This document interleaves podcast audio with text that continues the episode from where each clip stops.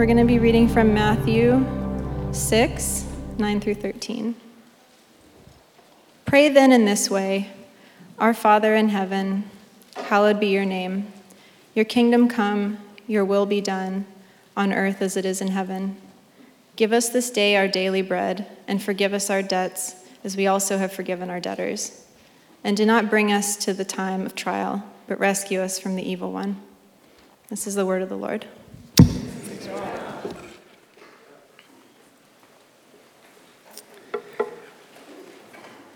So, we're continuing uh, teaching series on prayer, obviously, but we're also all aware that tomorrow is Martin Luther King Day, when we will remember Dr. King and the, the contributions that he has made to the ongoing change and movement of justice that is desperately needed and taking place in this country.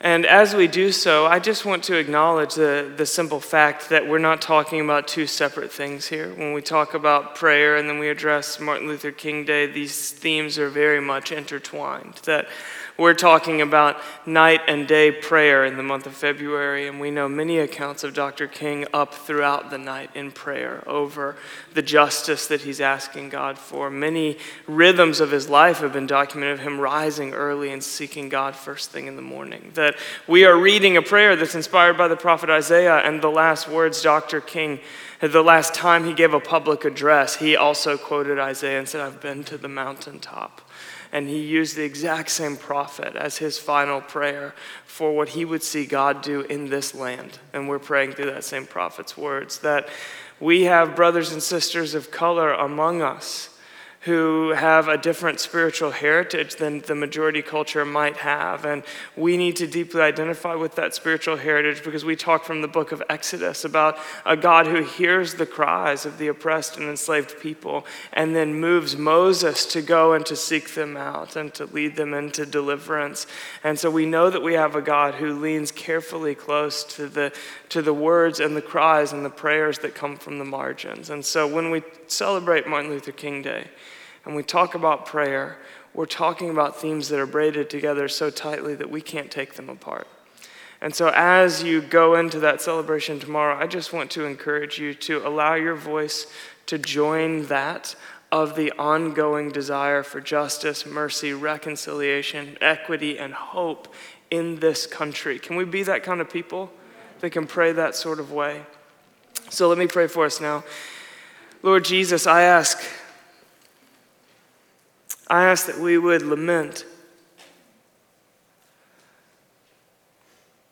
where justice takes far too long.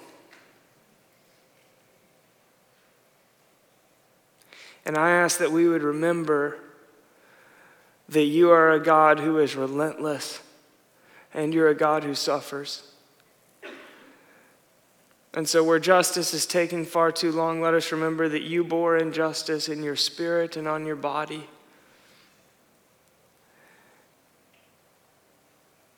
And let us also be assured of this that you are the one true King who will bring full and final victory. And I pray, Lord, that this church could, could not just be a part of the justice conversation in this city, but that we would lead uh, that, that we would step out ahead and be a preview community of what justice, mercy, and reconciliation looks like in this city.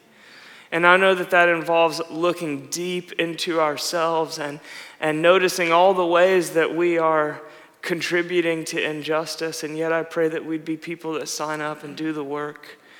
And I pray that we would be people that can bear with one another as brothers and sisters. And I pray that we could be people that are more shaped by the family that you birthed in this world, Jesus, than the ones that we've come from. I pray, God, that our brothers and sisters of color would find home here and they would make home here. And I pray, Lord, that, um, that in an ongoing way, that the church really would be the kingdom of God, a picture of another kingdom alive in the midst of this one. So we ask all that, knowing we got a long way to go, and we say, Come and do the deep work within us that we might see that without us. In Jesus' name we pray. Amen.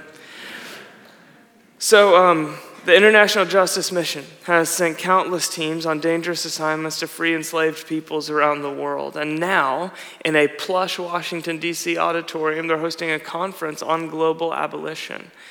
It was called a conference, but to be honest, it was really just a prayer meeting. There were no keynote speakers, there was no call to action, there was no ask for financial donations. It was a two day long prayer meeting. Let's ask God to do, by supernatural means, what seems impossible to do, or at least impossibly slow to do, by our own best efforts. That was the idea. And my friend Wayne sat in one of those plush seats and he prayed his guts out.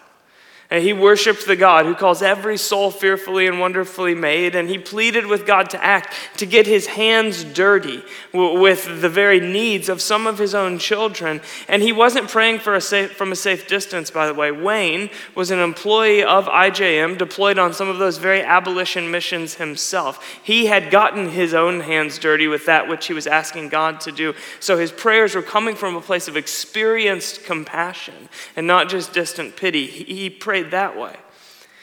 But here's the thing, and Wayne's telling me all this in his living room uh, a couple years after the fact. But here's the thing the conference didn't work. Slavery is still a crisis in India. I could not tell any discernible difference as a result of all that prayer.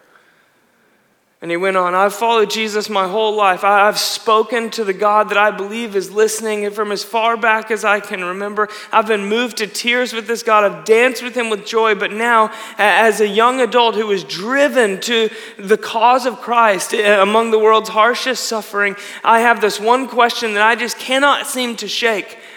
Why wouldn't God answer that prayer?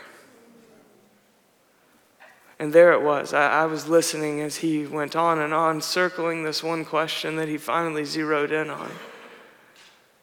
You know, God's all powerful, He's completely loving. He knows each and every one of those slaves by name and has numbered the hairs on their heads, right? He loves justice, hates injustice, and promises to break the yoke of oppression and free the captive. Well, here's an auditorium full of people pleading with God to do something that He says He desperately wants to do. From my vantage point, that makes God silence. It means that He's either ignorant or apathetic or some intolerable com- combination of the two. Or maybe most terrifying at all, He's not listening or not there altogether. Because if He was, why wouldn't God answer that prayer? Now, if you've ever asked that question or one like it, your own version's already coming painfully back to your mind. If you've never asked that question or one like it, you will. It's just a matter of time. Teach us to pray. That's the title of the teaching series that we've begun with in the new year. So far, we've covered an invitation to put prayer not just in theory, but into practice. And we've talked about the posture of stillness from which prayer naturally emerges. Now we are ready to learn the movements of prayer the way Jesus taught his disciples. Teach us to pray. That's what they asked him. And in response, Jesus just starts praying. Today, that prayer is the most universally known prayer among any religion. Uh, they typically goes by the title the Lord's Prayer. When Jesus taught his disciples to pray, he was not just teaching them to pray more or to pray harder, he was teaching them to pray differently. And he was showing them how, offering them a model to follow. And so for the next few weeks, our teaching text is going to get quite familiar because we're going to make our way through this ancient exemplary prayer. We're going to learn the movements. We're going to take each word as it comes and learn prayer the Jesus way. And here's the first bit Our Father in heaven, hallowed be your name. Or in layman's terms, start by remembering who you're talking to.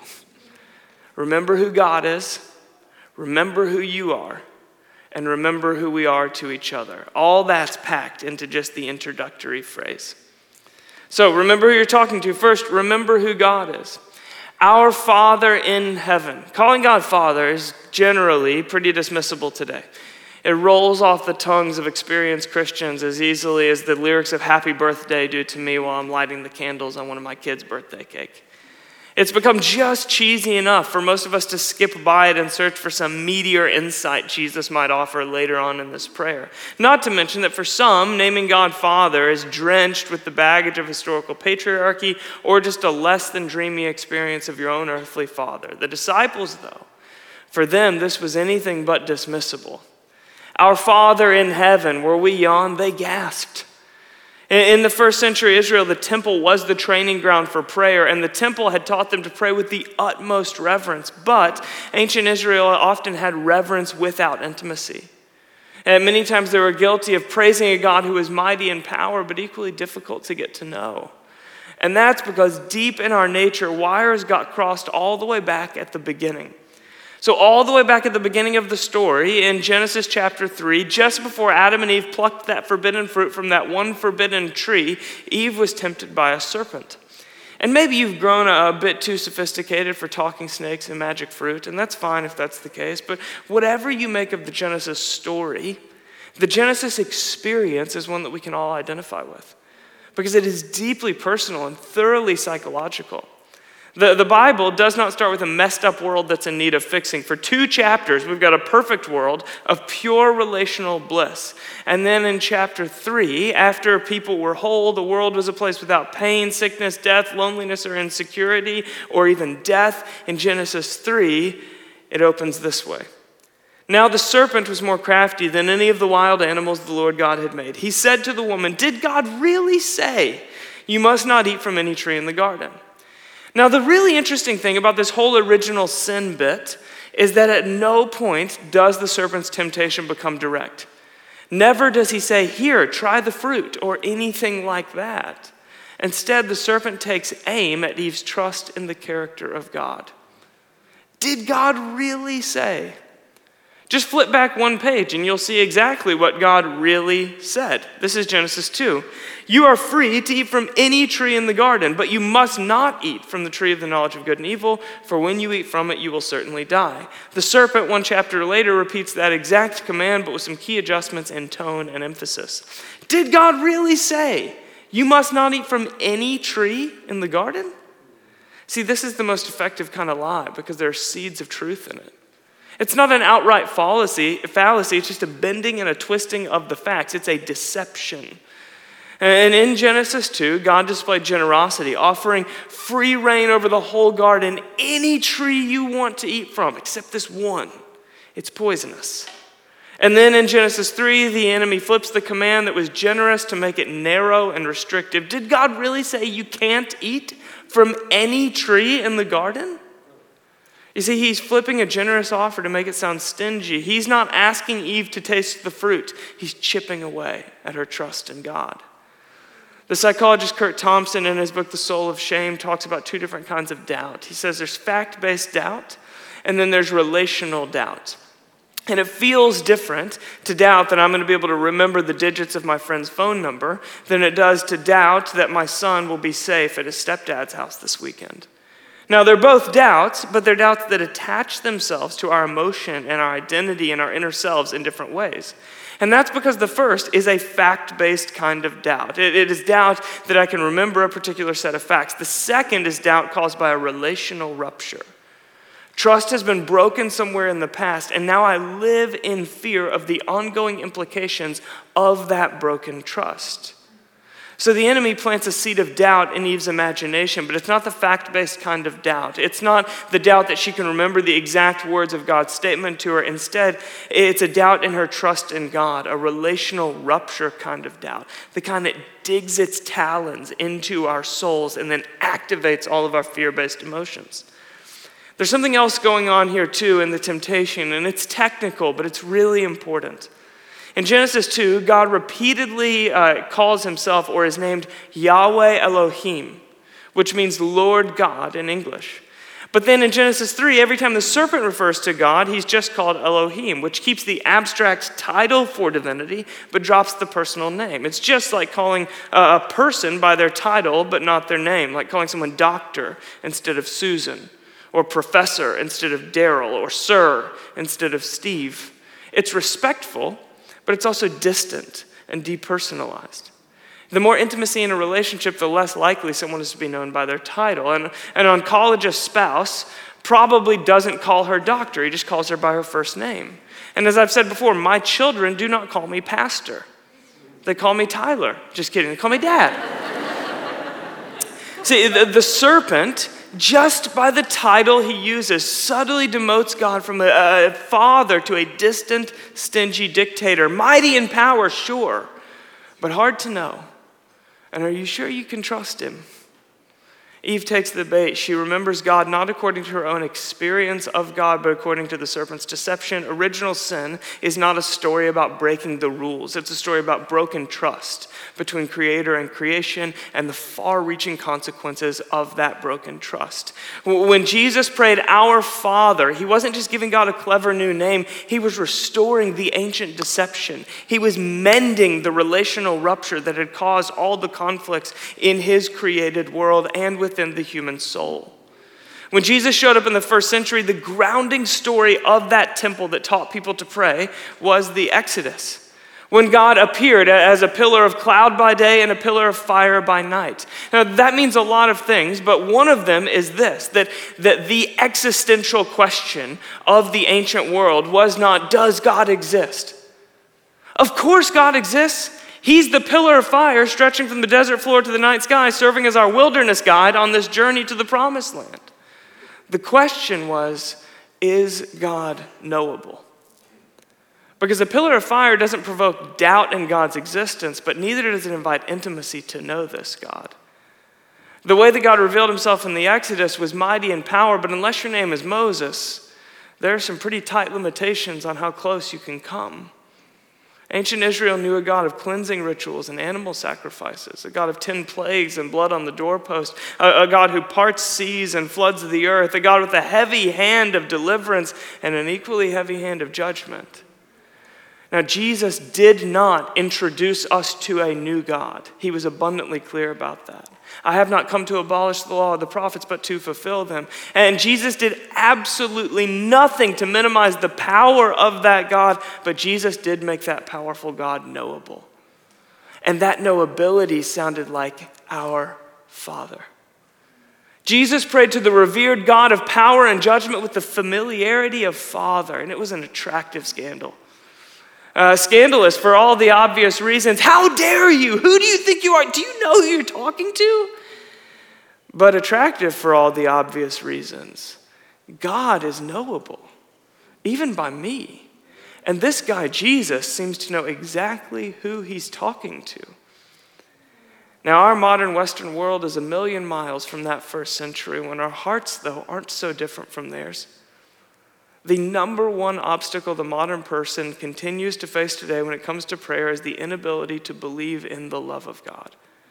It is the distrust that a God this mighty, this powerful, would actually become this intimate. Intimate even for, a for beck and call conversation with someone like me.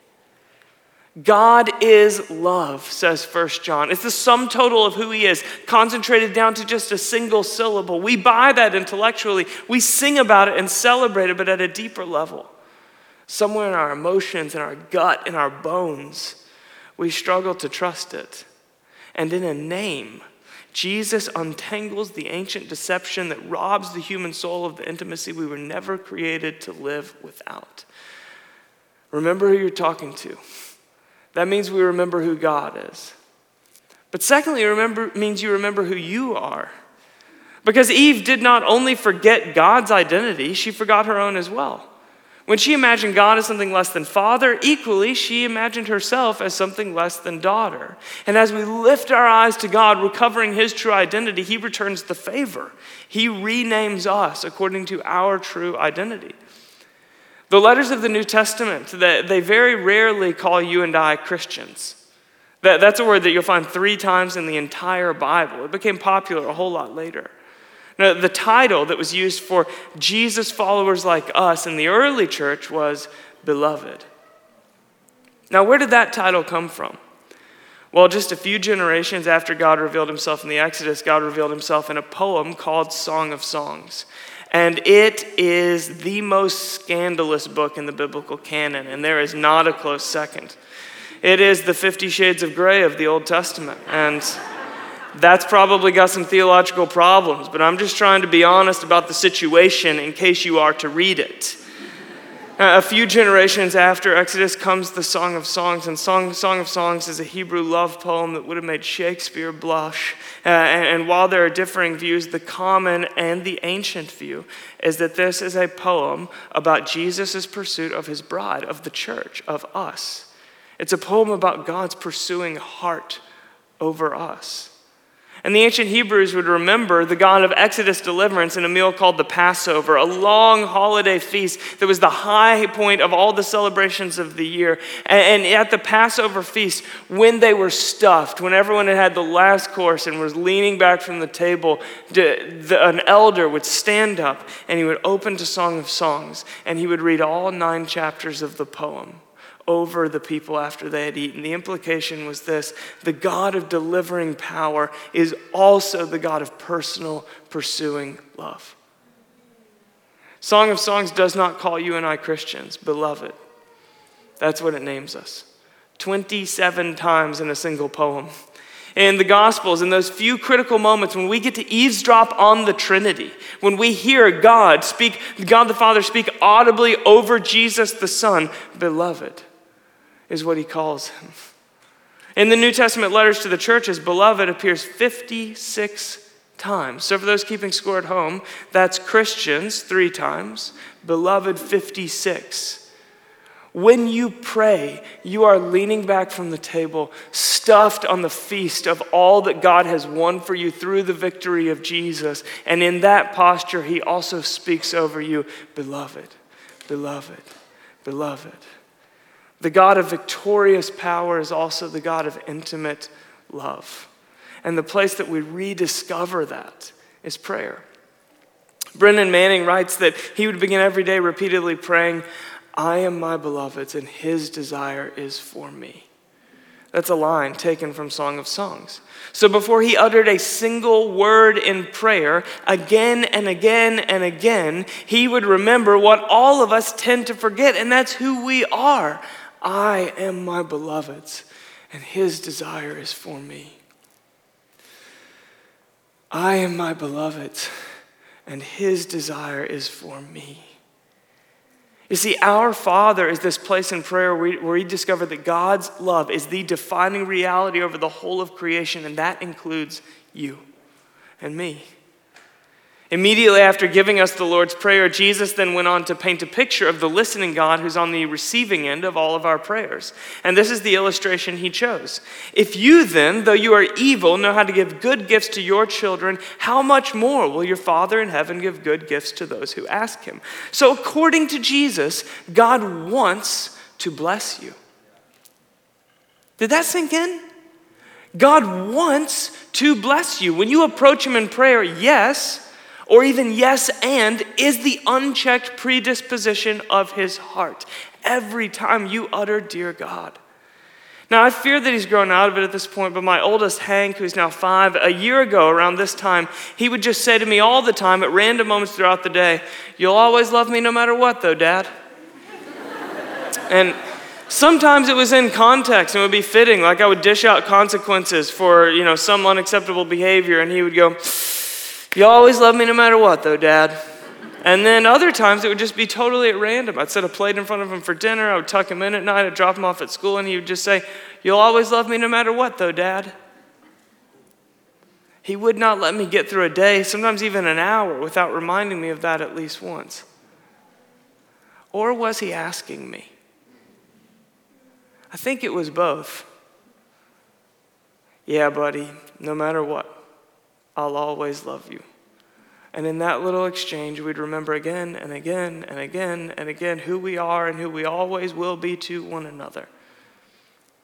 Now, we grow up in a thousand different ways. We become more sophisticated, more responsible, more introspective. Uh, the raw physicality of our adolescence grows into self control as we enter adulthood. The unbridled hormonal emotion of our youth stabilizes as we move towards adulthood. We grow up, and that's a good thing. Our hearts, though, they're Peter Pan, they're forever young. We never outgrow the need to be reminded by the day, sometimes by the hour, or even the minute. You'll always love me no matter what, though, Dad. Because the second that we forget that, the second we forget that He is Father and I am beloved, the second that profound revolution is diluted into nothing more than a religious trope, or it's held in our intellect while a different story lives in our bones, then our lives unravel and so does our faith. And this is why the French mystic Francois Fenelon famously said true prayer is only another name for the love of God. You see, Jesus teaches us to start our prayers, Our Father in heaven. And when we call God Father, we equally remember that we are completely, uniquely His beloved. And until we know that love, nothing can be right within us. But that simple revelation, when it gets deep into us, something then irrevocably becomes right within us at the deepest level. When we pray, Our Father, we're really asking Him to remind us again and again that we are His beloved. So you start by remembering who you're talking to, remember who God is, remember who you are, and then remember who you are to each other. It's important that Jesus doesn't teach us to pray, My Father. He teaches us to pray, Our Father. Again, he's restoring all that was lost in the fall because following that taste of forbidden fruit, Adam and Eve, who were previously naked and unashamed, cover up with fig leaves. When they grow distant from God, they also immediately experience distance from one another. The tear is not just ripped between us and God, it's ripped between me and you, between sister and brother. Our Father is not only a claim about who I am to God, it's equally a claim about who we are to one another, siblings in one family. And sadly, I notice that I tend to go through my days as if this whole thing is a film in which I play the lead and everyone else is just an extra right? The people that I pass on the sidewalk, my coworkers at my office, which happens to be this, uh, the appointments that fill my day, even my wife and children, all of them tend to be extras. I so easily forget the sacredness of others. When our trust in God is fractured, our intimacy with one another is in turn fractured. And pl- prayer is the place where I recover God's identity and my own, but it's equally the place where I recover the identity of everyone else. There's Brennan Manning who, who praised that line, that beloved line from Song of Psalms to begin his day, goes on to write this If I am not in touch with my own belovedness, then I cannot touch the sacredness of others. See, we forget who God is, we forget who we are, and we forget who we are to each other. Teach us to pray, they asked him. And Jesus responds something like, Start by remembering who you're talking to. Biblically, we are commanded to remember more often than we're commanded to do or to not do or to obey, even to pray. Remember. Abraham Joshua Heschel says much of what the Bible demands can be comprised in one word remember. Remember. Because in the long journey of the spiritual life, we tend to forget. We tend to lose the plot of even our own redemption stories. Prayer is the place where our memory is restored. So, Protestants and evangelicals, we've named this exemplary prayer of Jesus as the Lord's Prayer, and that's a fitting title. But our Catholic brothers and sisters, they just call it the Our Father. And I do wonder if they're on to something. Because it all begins and ends just in that opening line Our Father.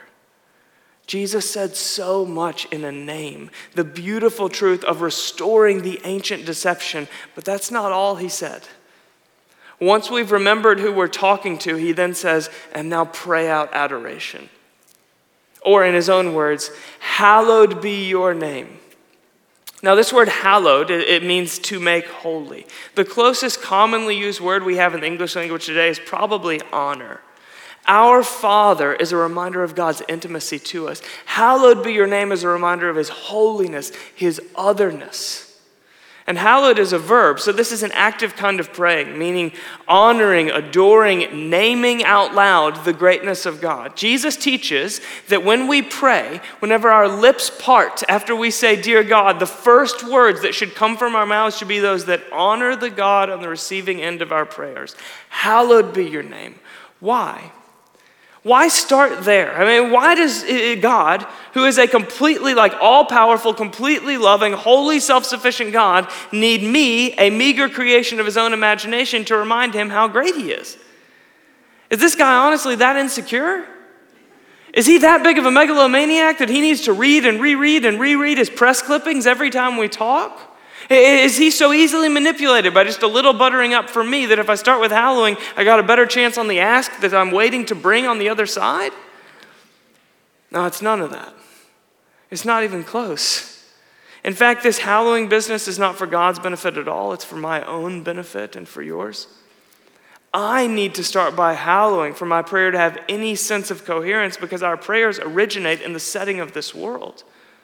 Now, subconsciously, we often imagine that the world to be is a neutral place, but it's not. It is a contested space, meaning that when you begin to pray, the, the odds are overwhelming that the, another name other than Jesus is already being hallowed in your heart. A name that goes by the name of uh, accomplishment or success or my own personal comfort or the seamless integration of my agenda into the day's events. It is the name of self will and all of its destructive varieties. And when we pray, we are stepping out of the fundamental reality of this world and into the fundamental, truer reality of God. And every time we do, we hallow his name so that the place that our prayers emerge from is more defined by who he is than the clutter that is all around me today. Now, the, when we hallow his name, really what we're saying is, God, will you come and reorder the loves and affections in my inner world right now? That's why we start with praise. And the pendulum of popular thought, it has swung pretty far from Jesus' time to our own. We might be comforted by the intimacy of calling God Father where they were scandalized, but we equally tend to be scandalized by the reverence of saying, Hallowed be your name, where they felt quite natural. And it is for that reason that I believe that we need the second line of the Lord's Prayer every bit as much as they needed the first one. The Apostle John had this really wild vision of heaven called Revelation. You'll find it right at the end of the Bible, it's the last book. And I'll be honest with you, it is out there. Revelation 4 tells us that right now, around God's throne, there are four living creatures. Each has six wings and is covered with eyes all over its body, even under its wings. Revelation 4 8, day and night, they, those living creatures, never stop saying, Holy, holy, holy is the Lord God Almighty who was and is and is to come. Covered with eyes all over its body? It's, that's a touch strange, gross even. And how do the armpits work? You know, can you think like the it's like getting poked in the eye every time you flap. But God's the designer of every creature. He gave fish gills so that they could breathe underwater. He gave birds wings so they could fly. So, what is the designer intending for the purpose of all of these eyes?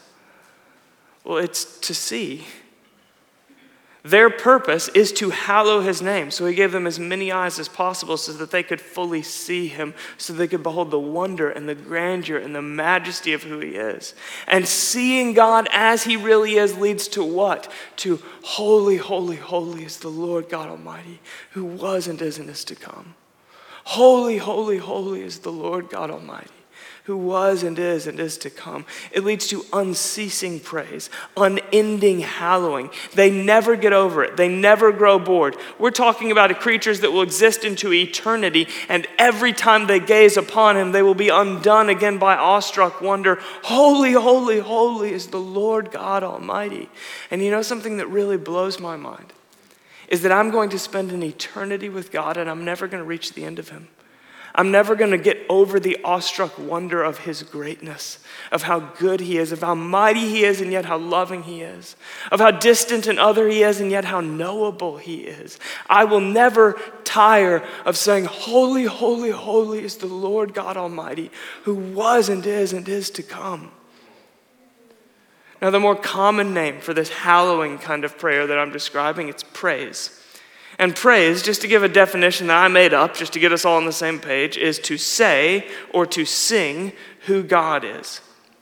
So, adoration types of prayers, they're often sung, not spoken. And praise is simply a prayer that is set to melody, just like many of the Psalms are that we find in our Bible. It is a way to hallow the name of God uh, in song. And praise is powerful because it's about our attention. And whatever we give our, our attention to then shapes who we are. I once had a, a conversation with someone who was talking to me about a disconnect that he felt with musical worship. And then after telling me all about the disconnect, he said, You probably don't relate to this at all, though, because I always see you like raising your hands and closing your eyes and sometimes kneeling and stuff like that. So you must be really into worship. And I just laughed. And I was like, Man, you've got it exactly backwards. You see, occasionally in musical worship, I am lost in wonder, love, and praise, and that is a huge amount of fun when that happens. But more often, when I close my eyes or raise my hands or fall to my knees, it's not about emotion, it's about formation. It's about me using my body to try to take my heart somewhere it isn't. It is my way of praying, God, I want to see you here. But I am distracted by what I might or might not have for lunch later. And I've got this moment from yesterday still replaying in my head. And I know I need to preach after this first set of songs. And the intro to the sermon is kind of bouncing around my head and exactly how I should say it and everything. And God, I want to see you here. I know there's a greater reality that I'm proclaiming with my lips. But the truth is that my heart is not entering into that reality. So is there a way I can posture my body that will drag my heart and direct my attention so that I might see you? And be undone by the wonder that is in heaven. Praise is sometimes the overflow of our hearts, but more often, it's about the intentional turning of our hearts. This is why Johannes Hartl writes Praise is the conscious act of turning one's inward gaze to God and making His beauty and greatness more important to you than all the darkness and sorrows that you face. And everything that comes from the Lord's Prayer after this first movement, every confession and hope and request, it's all just overflowing from the name of God being hallowed in the heart of the praying person. So, why wouldn't God answer that prayer? We're back where we started. I'm in Wayne's apartment. He's staring at the hardwood floor of his living room. He was talking to me at first, but now he's more talking to God, and I just happen to be eavesdropping, sitting there in the room with them. The weight of his question is just hanging in the air after he says it. It's a short and straightforward question that, to be quite honest with you, does not have a short and straightforward answer. And it's a question we're going to continue to pick apart in the weeks to come. But what we know for sure right now is that powerful prayer, it always begins with adoration. Adoration, when it flows from our lips uh, easily, of course, but praying or singing praise is not always the overflow of our hearts. It rarely is. Adoration is a kind of praying that involves intentional choice, and adoration is at its most powerful when it's gritty, willful, even defiant. In Acts chapter 16, Paul and Silas were on their way to a prayer meeting and they healed a trafficked girl who was desperately in need of help. And the men using her body for profit did not appreciate that very much. And so they got them, they drummed up this bogus charge and got them thrown in prison. And so instead of leading the prayer meeting in the temple, Paul and Silas more and more likely stripped naked in public, beaten with rods, and then thrown into the ancient definition of solitary confinement, which probably looked something like having their ankles chained to the ground, uh, sitting on bare, cold stone, their backs pressed against the wall where their wrists were chained there. That's the scene. Here's the next verse. About midnight, Paul and Silas were praying and singing hymns to God, and the other prisoners were listening to them. Praying and singing hymns. Are these guys delusional? No. They understand the power of defiant adoration. Now hold on to that moment. Paul went on later in his life to write several letters of encouragement and instruction to the early churches scattered in major cities throughout the Greco Roman world. Those letters make up a good chunk of what we now call the New Testament, and they contain, among other things, beautiful poetic prayers written from the pen of Paul himself. My favorite, and arguably Paul's most famous prayer, is in Ephesians 3, and it goes like this. For this reason, I kneel before the Father, from whom every family in heaven and on earth derives its name. It's a mirror image of Jesus' words, Our Father in heaven, hallowed be your name, that just come through Paul's language and personality.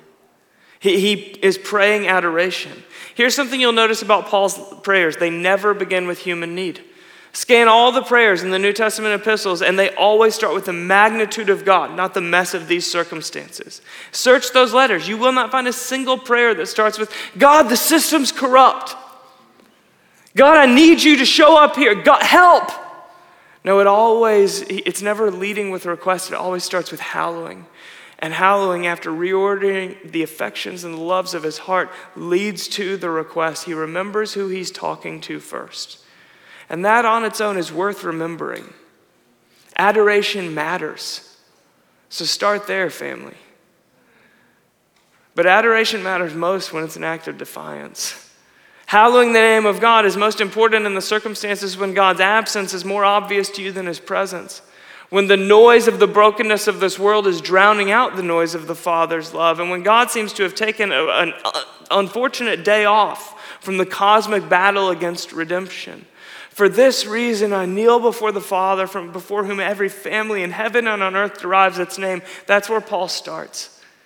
Here's the famous ending of the famous prayer. Now, to him who's able to do immeasurably more than all we ask or imagine so, adoration culminates in remembering who God is, the God of incomprehensible power and unbelievably intimate love. And the prayed words that are wedged in between those two statements are filled with wide eyed hope and floor rattling faith. But here's the part that I cannot get over is that this prayer and the whole letter of Ephesians was written from prison. The place Paul is kneeling before the Father to write poetic prayers is not next to a mahogany desk with a feather tipped pen in his hand on a writing break from his speaking tour. He has been unjustly tried under a conspiratorial system. He's lived under the supervision of corrupt authorities. He's been locked up from bearing witness to the very God that he's now praying to. How do you pray words like this from a place like that? I mean, shouldn't he be trying to get an attorney or, or, pleading his case or getting the attention of one of the guards? Is there anyone who can give him a fair hearing? And instead, he doesn't do any of that. He hits the ground next to the cot in his cell and he begins to pray, Father, and then hallows his name. It's a defiant act of adoration. A friend of mine was kind enough to design this image for me a couple of years ago.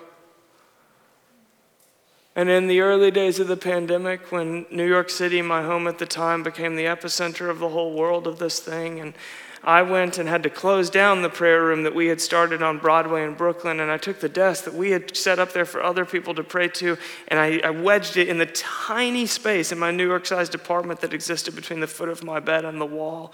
And I would work every day, isolated from the people that I was actually trying to love and serve, and I had no idea how to do what I was now meant to do. And so I got him to design that image for me. Because I just thought, you know what, if Paul can pray with wide eyed hope and floor rattling faith from a place like that, I can do it from a place like this. If Paul can hallow the Father's name in circumstances he never would have chosen, then I can certainly hallow the Father's name from what I've been handed, which is nothing compared to a prison cell. David Benner says it is relatively easy to meet God in moments of joy or bliss. In these situations, we correctly count ourselves blessed by God. The challenge is to believe that this is also true and to know God's presence in the midst of doubt, depression, anxiety, conflict, or failure. But the God who is Emmanuel is equally in those moments we would never choose as those we would gladly choose. Hallowed be your name. It's always most powerful when it's a willing choice when we are swimming against the current, when it's an act of holy defiance. So, where on earth did Paul get the chutzpah to pray like this from a place like that? Well, now back to that moment I told you to hang on to. About midnight, Paul and Silas were praying and singing hymns to God, and the other prisoners were listening to them. They're not delusional. They understand the power of defiant adoration. They know exactly what they're doing. Psalm 34 says, Oh, magnify the Lord with me. Let us exalt his name together. Magnify the Lord. That's a statement about sight. It's a way of saying, God, I can't see you here and now in the midst of this, but I want to. So magnify the Lord, enlarge our view of Him. Let's search Him out. How do we do that? Let us exalt His name together. We hallow His name, we praise Him. You see, hallowed be your name is a prayer, it is a longing to see God here and now, to know His tangible presence in the midst of this particular mess. They started singing in that prison cell, not because they were suddenly caught up in a moment of euphoria. They started singing as a way of praying, God, where are you? Because I came here to, to, draw children into the family that's going to outlast all the other families, but now I'm locked behind bars. And you say that you're calm in the raging storm, and you say that you free the captive. I'm the captive. Show yourself here now. That's the subtext underneath the a cappella hymn session that's coming from the innermost cell. Philip Yancey says, For me, Jesus has become the focal point of faith. And increasingly, I'm learning to keep the magnifying glass of my faith focused on Him. In my spiritual journey, I have long lingered on the margins, puzzling over matters like the problem of pain, the conundrum of prayer, providence versus free will. When I do so, everything becomes fuzzy. Looking at Jesus, however, restores clarity. That's the subtext underneath the amazing grace you're hearing from the guy who's out of tune and way off key from the innermost cell. God, everything's fuzzy in here right now. And so I'm looking to you. I'm hallowing your name, Jesus, because I want to see. And I want to see clearly. You see, praise or hallowing prayer, it is not for the emotional, the optimistic, or the uber spiritual, it's for the courageous. It's the, for those courageous enough to look hard into the darkness of this world and the cheap medication that it offers and then turn their gaze back to God to trust Him and Him alone to be their shelter. It is defiant adoration, and that is the most potent kind. Here's the very next verse after the hymn session. Suddenly, there was such a violent earthquake that the foundations of the prison were shaken. At once, all the prison doors flew open and everyone's chains came loose. See, one thing led to another, and by the time the sun rose the next morning, they had gone from imprisoned in the middle of a jail cell to baptizing the prison warden and his entire family in his own bathtub.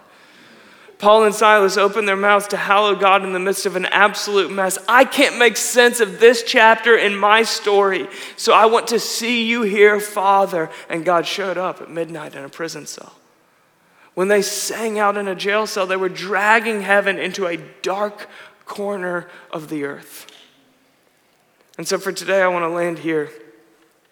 My friend and mentor, Pete Greig, uh, who is the founder of something called the 24 7 prayer movement, he's going to be here with us to close out this very teaching series. He sent me this photo a couple years ago.